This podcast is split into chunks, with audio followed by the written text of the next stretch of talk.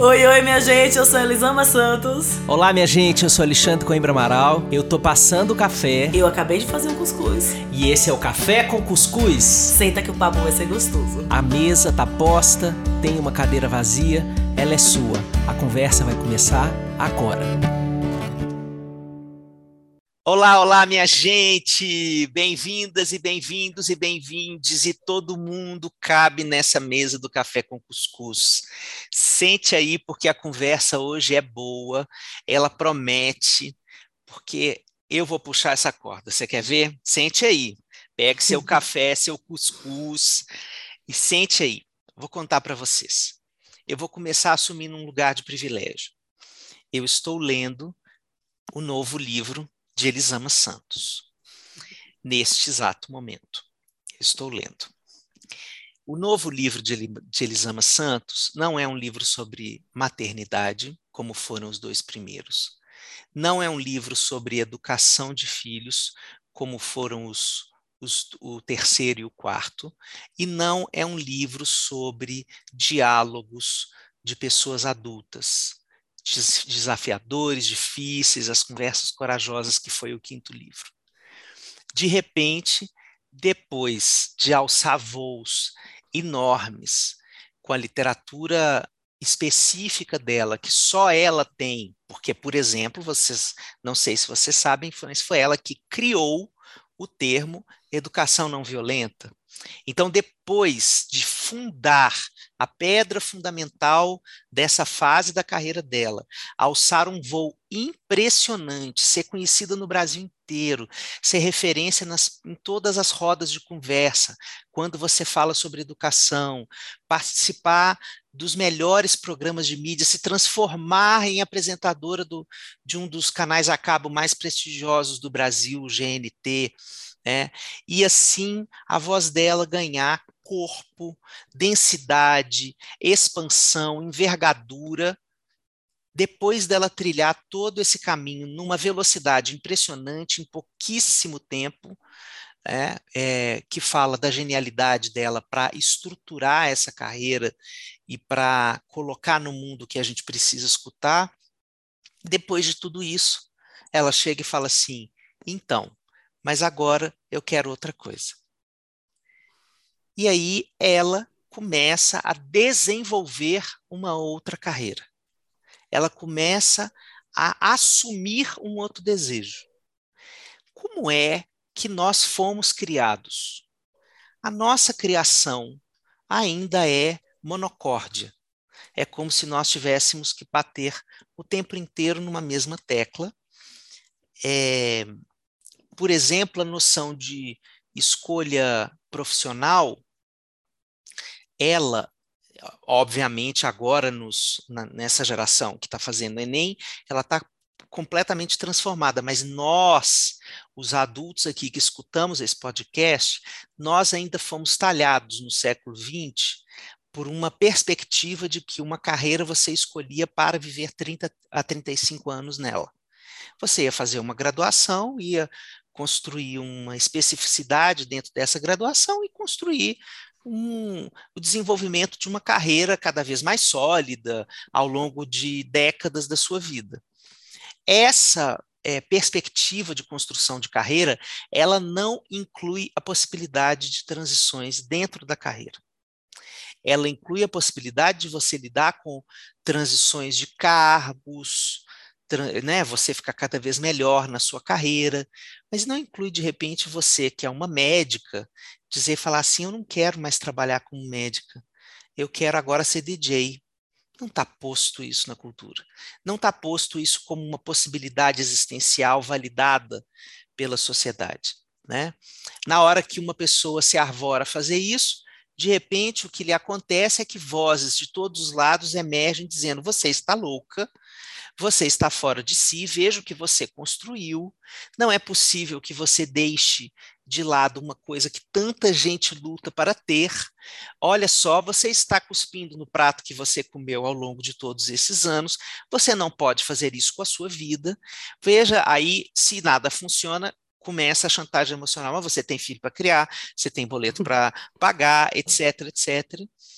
É, então, eu quero que a gente converse sobre isso. Eu estou chamando você para sentar hoje com a gente, porque pode ser que você seja uma Elisa minha, sabe? Com um desejo de romper com coisas que você adora, com coisas que você ama, para instaurar novas dimensões do seu existir. A gente não rompe só com coisas que a gente detesta, com coisas que não estão dando certo. Rupturas no auge do sucesso. Esse é o nosso tema de hoje. Bom dia, Elisama! Bom dia, uau! Que... Quantas provocações, estou com a cabeça borbulhando aqui agora. Mas é isso, né? A, a gente precisa se permitir inovar, né? É muito difícil inovar. É que é muito difícil correr riscos, né, Xande? Nós aprendemos que quanto mais você tem a perder, né? É, mais você precisa ficar fixo, certo naquele lugar, paradinho naquele lugar. Mas a gente tem que fazer todo dia a mesma coisa, mas a gente tem que fazer o que o Chaplin, né, o, o filme do Chaplin ali na, na maquininha, montando todo dia do mesmo jeito, porque é isso que tem que ser e acabou. Nós somos criados para sermos obedientes, né? A gente não questiona muito isso. E eu não sei explicar as minhas escolhas de, de, por exemplo, escrever um romance quando eu já estou muito bem nas minhas publicações de não ficção. Assim, uma educação não violenta, por exemplo, é um long seller. Ele continua vendendo muito bem, ele já vendeu mais de 50 mil cópias o Educação Não Violenta. Nossa. Só ele, sem contar os outros. Ele já vendeu mais de 50 mil cópias. Sem contar os outros. Então, é, quando a editora me procurou e falou que queria que eu escrevesse um livro sobre irmãos, a intenção era educação não violenta para irmãos. Né? E depois, educação não violenta para, sei lá o quê. Educação não, que nem um Milagre da Manhã e tantos outros que fez sucesso. Então, vamos espremer isso aí o máximo que a gente conseguisse, né? E mas não é o que eu queria. não é o que eu queria. E eu sempre fui aquela criança que, quando ouvia, mas você não tem querer, eu pensava, eu tenho querer sim. Eu tenho querer sim. Sabe? E eu acho que agora, na vida adulta, eu tenho eu me apegado muito aos meus quereres. Porque eu já entendi que fazer o certo o que todo mundo te manda fazer não te garante uma boa noite de sono. Não te garante disposição para acordar no dia seguinte e seguir trabalhando, sabe? Uhum. É, eu preciso ter tesão no que eu faço. Eu não sei viver sem tesão, não sei viver sem, sem brilho no olho, não sei fazer nada sem brilho no olho. E eu acho que, não que o meu brilho no olho tenha apagado com as outras coisas, lógico que não, eu continuo palestrando, continuo falando, mas eu eu senti um desejo de fazer algo diferente. E aí eu liguei para editora e falei, cara, então, quero escrever sobre irmãos, mas é um romance. Como assim escrever sobre irmãos é um romance? Me fala melhor. Não vou te falar, não. Eu vou escrever um pedacinho do primeiro capítulo, que está na minha cabeça aqui, e vou te mandar. E aí você me diz o que você acha. Ela, tá bom. E aí, na hora que eu mandei, ela leu. E a gente já, já tem uma relação muito boa, eu mandei pro WhatsApp para nem falar assim, ah, tá no hoje, eu imprimir, blá, blá, blá. Te mandei no WhatsApp que você não tem nem como fugir. imprimir. imprimir que eu não dou conta sem se esperar, não. E, e aí ela, ela, depois que ela leu, ela falou, caramba, a gente vai lançar esse livro. a gente que vai lançar esse livro. E eu acho que tem um... Volta e meia eu cito ela, a Liz Gilbert, a Elizabeth Gilbert, que escreveu Comer, Rezar e Amar, ela tem um livro que eu adoro, que é o Grande Magia. Para mim, um dos livros, para quem trabalha com arte, é um dos livros que deve, todo mundo deveria ler. E ela diz nesse livro que, que a arte ela existe para além do artista. Ela escolhe, ela tá aí, as ideias elas são todas soltas no mundo e ela vai incorporando nas pessoas. E se não for você quem vai botar ela no mundo, ela vai sair de você, ela vai para outra pessoa, porque ela precisa vir para o mundo. A ideia ela tá viva, ela quer chegar. E eu acho que os livros eles eles chegam para mim, sabe? Eles estão vivos, eles têm que chegar. E E talvez quem esteja escutando a gente fale, ah, que lindo, mas eu não sou artista, não leio, mas a gente sabe que tá chegando é pela intuição, cara. Sabe, assim, eu acredito muito na intuição. Eu acredito muito naquele saber que ele que ele é todo seu, assim.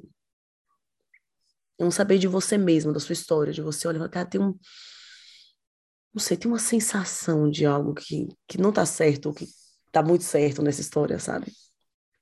E é, é foda, porque nós crescemos nos desconectando da nossa intuição. Né? A gente cresceu ouvindo, ah, mas eu tô com fome. Não tá com fome nada, você acabou de comer. Ah, eu tô com sono, você acabou de dormir. Eu não gosto da vovó, você gosta assim, você ama sua avó, para de, ingratidão. Então a gente cresceu ouvindo essa voz que te diz, esse lado abino, o que te diz, faz assim, é assim que precisa ser feito, ela tá sempre errada. Cara, ela erra, ela erra pra caramba. Não vamos dizer que ela só acerta, não. Mas com o tempo, a gente parou de dar ela a chance de errar, entendeu? A gente não experimenta mais, a gente não escuta mais essa voz. Ela, ela tá muito escondida. Porque a gente tem uma educação que nos distancia dela o tempo inteiro. É uma educação que nos faz só sermos guiados pela voz do outro. E eu acho que nos últimos anos, eu tenho aprendido que essa minha voz sabe das coisas. sabe? Ela é boa, ela é uma boa conselheira. Ela é uma boa conselheira. A, a Liz Gilbert, nesse livro, ela também fala que, às vezes, o teu dom vai te sustentar. Às vezes você vai viver o seu dom, você vai viver o que você quer fazer, mas às vezes é você quem sustenta ele, sabe? É você quem defende o seu dom, é você que fala, não, peraí, eu sei que tá tudo errado ao redor, mas ele é importante para mim. E eu tenho aprendido a cuidar dos meus dons, sabe assim? A cuidar dos meus talentos, a cuidar da minha intuição, a defender mesmo quando, tipo, ah, não, mas o caminho mais lógico seria a gente lançar a educação não violenta para irmãos. Pois é, seria. Mas tem um negócio, tem um livro que tá querendo sair, não é esse. E eu brinco muito com ela, não, amiga, mas o livro que quer vir pro mundo é outro, eu não sou eu que escolho. Quem disse que sou eu que escolho esse negócio? Quem disse que sou eu que escolhe a história que eu tô contando? Não sou eu que escolho. Eu, eu, eu tava conversando com a minha terapeuta, e ela me falando, eu tava muito ansiosa com o final do livro. O, o livro, não tinha muita certeza de. Eu sabia o que eu queria, mas não tinha certeza dos, das histórias que eu ia contar nele, do final. E ela me perguntou por que esse medo? Se eu, eu, se eu já tinha deixado de cumprir alguma vez esses prazos, eu falei que não. E ela, mas de onde vem? Já que você não tem na sua história algo que justifique propriamente esse medo. E aí eu falei, cara, os meus li esse livro, principalmente, ele está sendo escrito pela intuição. Eu ligo o computador e eu não tenho, na hora que eu ligo o computador, a certeza do que, é que eu vou escrever até o final da hora que eu vou desligar esse computador. Eu não sei. Eu começo a escrever e a história é sussurrada para mim. E ela vai, vai rolando. Eu não organizo ela, não tenho. O meu cronograma, o meu esqueleto do livro tem uma folha, é uma folha de Word. É esse esqueleto que eu tinha antes de escrever o livro. O nome dos capítulos, a idade de todo mundo, o foco do que ia ser em cada capítulo e só. E aí eu desenvolvo. E eu falei, não sei, às vezes eu tenho medo dessa voz estar tá calada no momento que eu precisava que ela falasse. E a gente conversou sobre isso, sobre será que essa voz se cala, a gente que para de ouvir em algum momento, sabe assim? Essa voz já abandonou a gente em algum momento? Ela realmente deixa de falar com a gente? Eu acho que é isso, eu acho que a gente não ouve essa voz, sabe? A gente não confia nela. E, e a gente fica preso a coisas que não fazem sentido. Uh, nossa, me tocou profundamente, porque nesse momento da minha vida eu estou fazendo exatamente esse tipo de, de reflexão, né? Eu sou um, um cara, embora eu seja muito é, conectado com as minhas emoções e, e, tudo mais, eu sou muito mentalista, eu sou muito é, eu sou muito estruturado na minha forma de construir as coisas que eu faço. E, e eu acho que é um, uma das coisas que eu mais admiro em você é essa entrega para essa intuição. Eu acho que eu não tenho isso.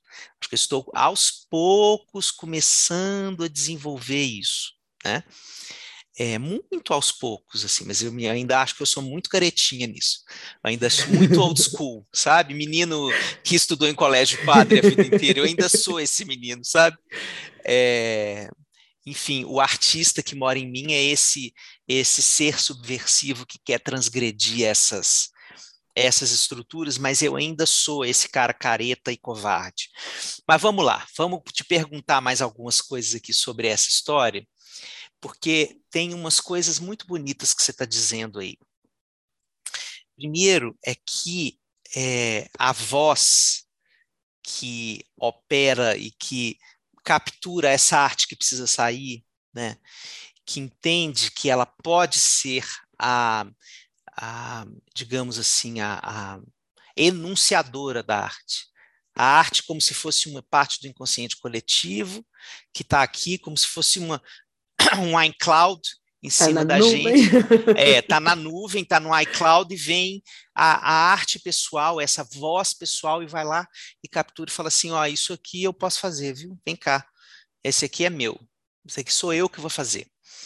É, você fala muito dos seus processos é, de desenvolvimento vindo de uma estrutura de vida em que essa voz definitivamente não era validada né? É, o que que você é, tem hoje que faz com que você sustente a escuta a essa voz? Que, que aprendizado foi esse? De, o que que você precisou fazer com você para não é, desqualificar essa voz?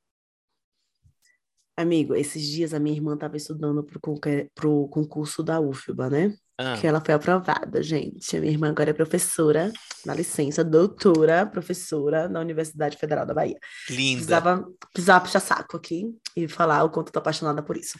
Mas enfim, a gente, ela tá. E?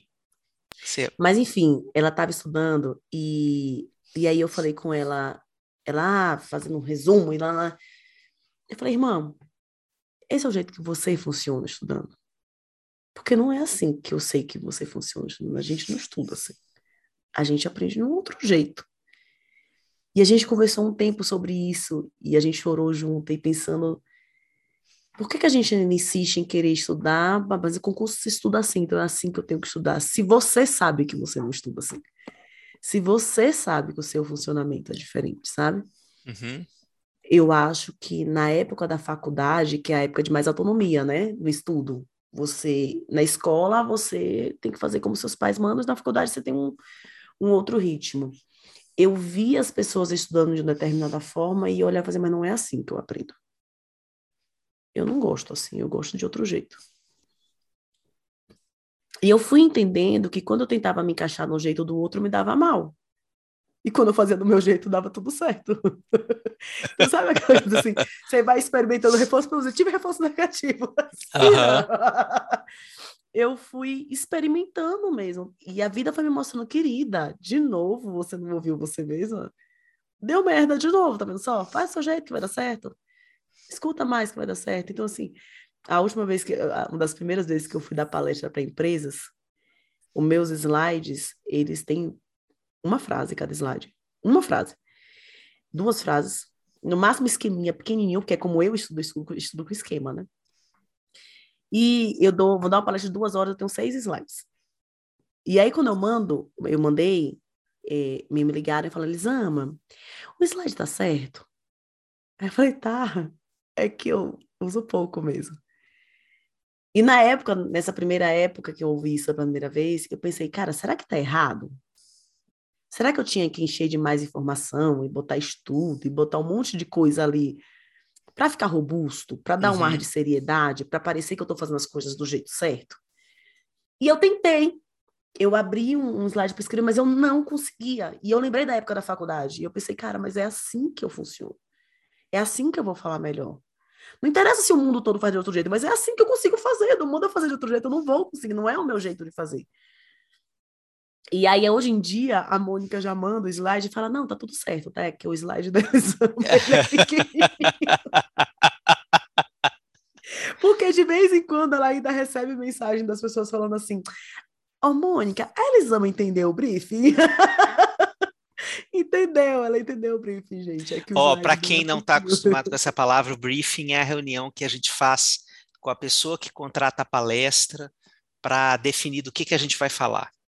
Sim. Aqui em São Paulo, em Faria Limer, é, reunião para decidir o tema chama briefing. Briefing. pois é. E aí as pessoas perguntam, né? Eles não entenderam o briefing. E a Mônica fala, entendeu, gente, ela entendeu. É que a palestra, confia que a palestra dela é assim, a, o slide dela é pequenininho, assim. E aí eu fui entendendo que eu tenho o meu jeito de fazer as coisas e que esse é um jeito que funciona, sabe? Esse é um jeito que funciona para mim, esse é o jeito que faz sentido para mim. Esse é um jeito que toca as pessoas. É, a intuição da gente, quanto mais a gente escuta, mais a gente vai ficando íntimo dela, né? Eu dei uma palestra esses dias sobre ambientes hostis por um grupo negro de uma de uma empresa. E a gente conversava sobre intuição, eh, eu falei algo sobre intuição e alguém falou sobre intuição e o medo, como é que diferencia. E eu estava falando sobre a minha experiência, que o meu corpo me diz muito, tipo, o, o medo me traz sensações físicas diferentes da intuição, né? Da dor de estômago, do aperto no peito, ela, ela, ele desperta um negócio diferente, assim. Ele sai de um lugar diferente. Mas que essa experimentação a gente só descobre é, é testando. Você testa e fala, opa, foi medo, cara. Foi medo, foi intuição. Não, foi só cagaço mesmo. e, e é isso, mas a gente tem medo de experimentar porque a gente tem horror a errar. Como que inova sem erro? Como que inova sem correr o risco de, de ter entendido tudo errado? Sabe? Eu, no primeiro capítulo do Conversas Corajosas, eu falo sobre a nossa dificuldade de entender que o nosso valor não está na mesa sendo negociado. O nosso valor não está sendo negociado em tudo que a gente faz. Nós somos maiores do que os resultados que a gente vai apresentar com as coisas que a gente faz. Mas a gente não, não lembra disso, né? Nós crescemos escutando que nós somos o erro, nós não erramos. Uhum. E eu acho que quando a gente separa o ser um erro, do errar, experimentar fica mais fácil, sabe? Sim. Não é que fica mais fácil, fica menos difícil. Sim. Se trata ali somente do, putz, o livro foi um tremendo fracasso. Ponto. E vamos seguir na carreira de escritora, testando outras coisas e tentando de outros jeitos. Sabe? É, teve uma. Eu vi um documentário recentemente do Gilberto Braga, e, e passa uns filmetes assim dele comentando a própria obra, que obviamente tem sucessos retumbantes e geniais, assim, é um gênio, né? O Gilberto é um gênio. E aí é muito interessante o jeito que ele lida com os momentos em que ele não se deu bem. Ele primeiro ele fala assim: Olha, teve até gente que gostou disso, eu achei uma bobagem. Eu achei, nossa, nossa, esse negócio agora de ficar podendo rever, e nossa, eu acho terrível, porque essa aí, por exemplo, é uma bobagem. Eu queria dizer para as pessoas: não veja isso, não, essa não vale a pena, não. Nem perca seu tempo. Nem perca seu tempo. O documentário está disponível no Globoplay para quem quiser assistir. São três episódios só e passa depoimentos de todo mundo que trabalhou com ele: Malu Mader, Cláudio Abreu, o Cássio, Denis Carvalho, é, enfim, brilhante. O, o Lalo Homrich, que é um, um amigo lá da, da Globo, é que fez a, o roteiro do, do documentário. Querido. Então, é, a, a forma de olhar para esses momentos em que a gente está testando né? É, e depois que você atinge um determinado patamar né, de reconhecimento, pode parecer que a sua é, o seu caminho único agora é dar certo. Não, isso Não. desumaniza o caminho das pessoas, né? Então, uma das coisas mais bonitas que eu escuto no que você está falando é essa possibilidade de resguardar a sua humanidade. Né? Então, é, para eu diferenciar se é medo ou se é. Qual é a outra palavra? Que, intuição. Intuição, se é medo ou se é intuição, eu vou testar. eu vou escutar o que o meu corpo está dizendo, mas isso é um teste.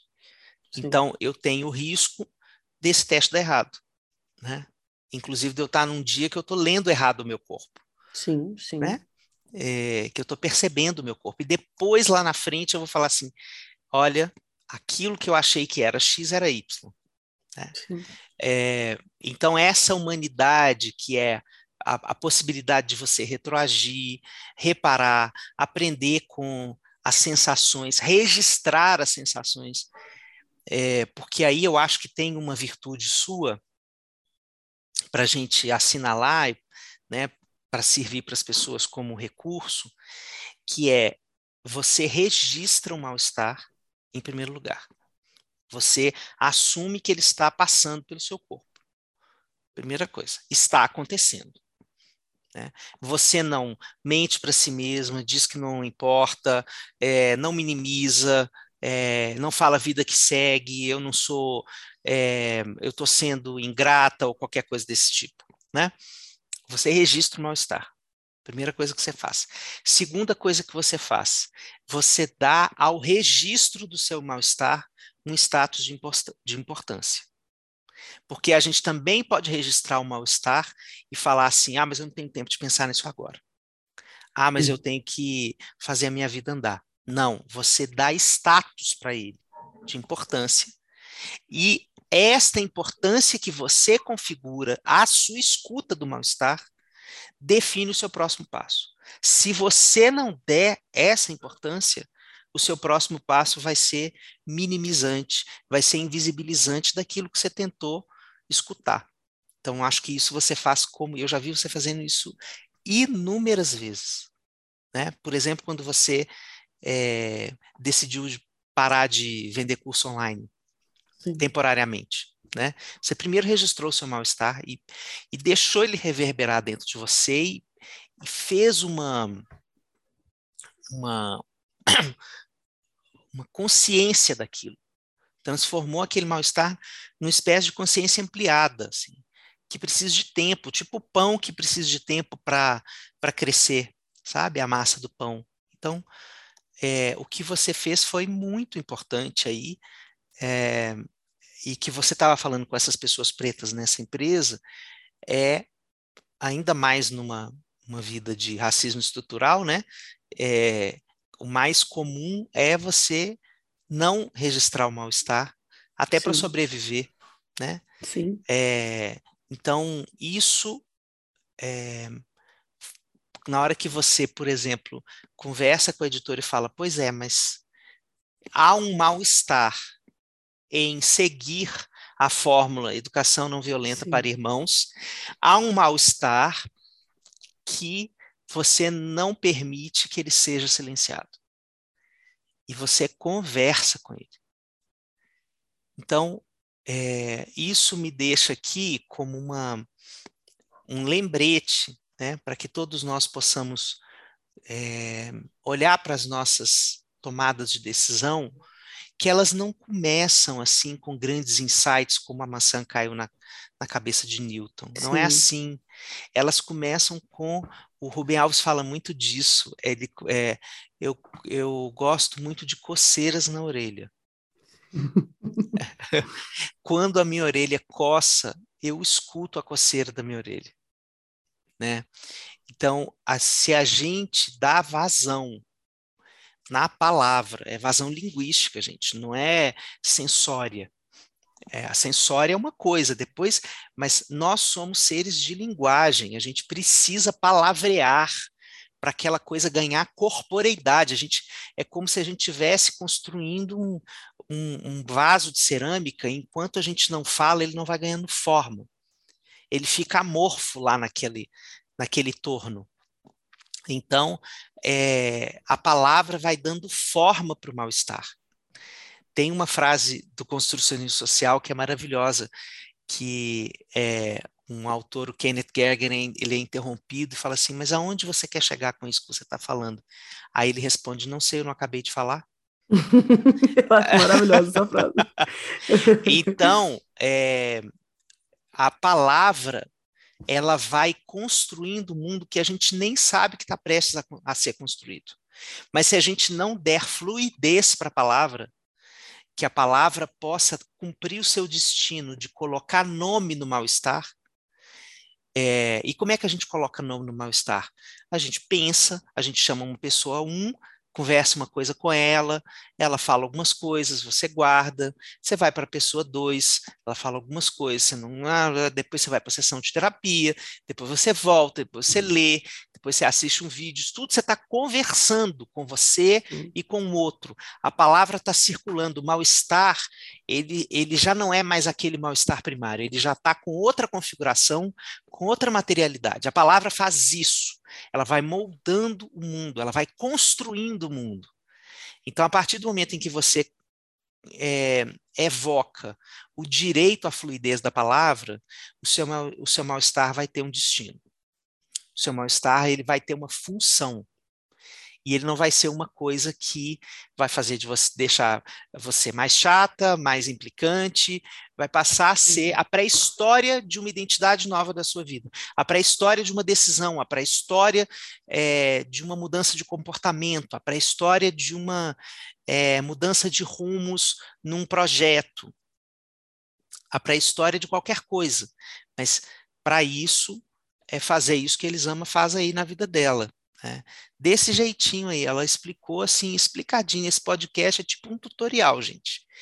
É um tutorial de como você não se permitir é, ser abocanhado pela, pelas vozes do lado de fora do seu incômodo que dizem este seu incômodo não deveria ser levado em consideração.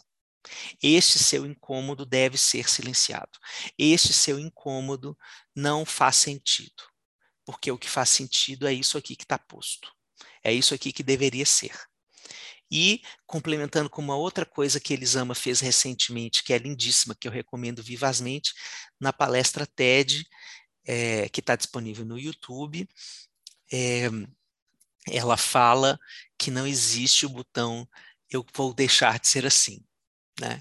Então, se a, a, o incômodo ele está se manifestando como uma forma de você ser assim neste momento, de você estar assim, não existe o botão eu vou deixar de estar assim.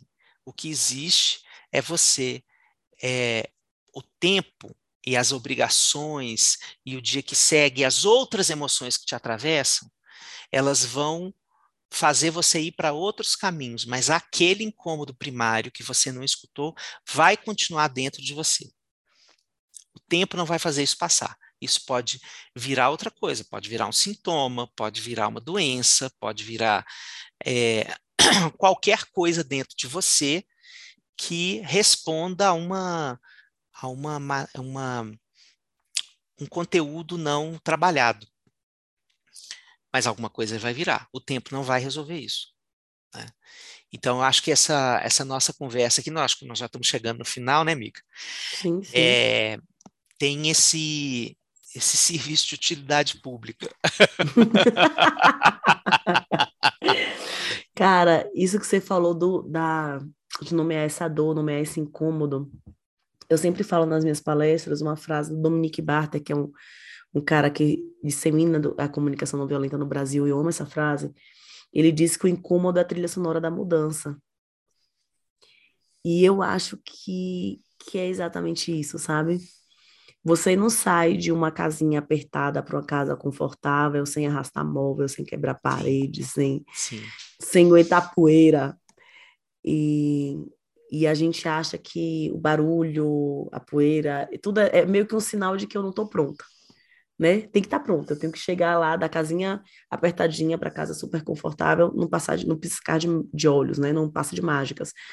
Não tem o processo do incômodo de arrastar móvel, de suar, de botar roupa de, de faxina para poder conseguir sim, sim. fazer tudo aquilo, né? Arrastar os móveis e deixar as coisas da forma que a gente deseja. Que depois, daqui a um tempo, depois de reformada, você pode olhar para casa e falar: Putz, ainda está pequena, ainda não é assim que eu queria. E a gente quer um, um espaço que caiba a gente pro resto da vida. Isso é muito louco. É muito louco a gente acreditar que a gente vai chegar num lugar, construir uma casa que vai caber a gente com perfeição e atender todas as nossas necessidades para toda uma vida, já que, que a gente é mutante pra caramba, né? As necessidades mudam o tempo inteiro, as coisas mudam o tempo todo. Então, gosto muito do que você falou, da, do quanto a gente precisa ouvir esse incômodo, entender que ele é o comecinho da mudança, né? Ela é o bichinho que faz a gente sair do lugar. E aí, para encerrar, ainda falando sobre. Nossa, estou muito com grande magia hoje na cabeça. A, a, a, Eli, a Elizabeth, ela começa o livro falando do comer, rezar e amar e da dificuldade de conseguir escrever um livro depois dele. Porque as vozes na cabeça dela e de todos ao redor só falavam qual o próximo sucesso da Elizabeth Gilbert. Qual o próximo livro que será um best-seller que vai virar um filme com a Julia Roberts é, estreando. E ela faz uma lista, de, ela fala de algumas bandas que, depois que fizeram um sucesso retumbante, desapareceram porque não conseguiram ser mais criativos. O medo do fracasso congelou de uma forma que elas não conseguiram lançar um segundo, um segundo disco. Sabe? Ela faz uma lista de pessoas que ficaram num sucesso só. Que o sucesso, em vez de ter sido só um presente, ele foi uma condenação. Porque o medo de não ser tão boa quanto você mesma no próximo, na próxima produção era tão grande que não conseguia escrever ou produzir novamente. E aí ela conta a dificuldade que foi, os medos, as ansiedades de conseguir escrever depois de comer, rezar e amar. E, e a gente está aqui falando de também das mudanças quando a carreira já está legal, as coisas estão construídas. Nossa, eu estou estabelecida. Eu pensei, caraca, depois de escrever um, um, livro que já vendeu mais de 50 mil cópias, o, como essas corajosas, um ano de vendidos, só de livro impresso também já foi mais de 15 mil, né? Tem um ano que lançou. E aí você fica pensando assim, eu vou lançar um negócio, um romance, daqui a pouco faço uma coisa bem merda, ninguém compra. E aí, sabe? E dá aquela respirada e, putz, mas eu sou maior que isso. E se for um fracasso, que eu acho difícil que seja porque ele tá muito bom, uma desta parte, é, se ele for um fracasso de vendas, porque para mim ele já, já, é uma vitória, eu pus no mundo algo completamente novo, não interessa como os outros vão receber, uma parte dela já é uma grande vitória para mim, eu não deixo de ser escritora, autora de educação não violenta, de Porque Gritamos de Conversas Corajosas. Sabe? Eu sou maior do que o que eu estou tentando fazer hoje. E eu acho que esse exercício é um exercício que a gente precisa fazer todo dia. Do que a gente, a gente é maior do que essa tentativa, do que o possível erro dessa tentativa. E do que é possível vitória também. A Fly ferro, na hora que ela fala, ela tem uma música que eu adoro, não sei quem é o autor da música, o autor, não sei se é dela, que ela canta que nada nos distraia do amor, nem mesmo as vitórias da vida. Nossa, que lindo. Que, eu adoro ela, que nada nos distrai do amor, nem mesmo confetes e serpentinas. É, então, que a gente não se distraia, nem os confetes e serpentinas, nem o, o, o, as vitórias da vida consigam nos distrair do amor, né? Muito lindo. Diante desse final aí, eu só despeço das, das nossas e dos nossos companheiros aí de escuta e de diálogo dessa mesa linda. Obrigado, meu amor, parabéns. Ainda vou terminar o livro e depois eu venho contar para vocês nos próximos episódios. Não vou dar spoiler, mas só vou falar da minha emoção de poder testemunhar esse esse filhote de Elisama surgindo para o mundo.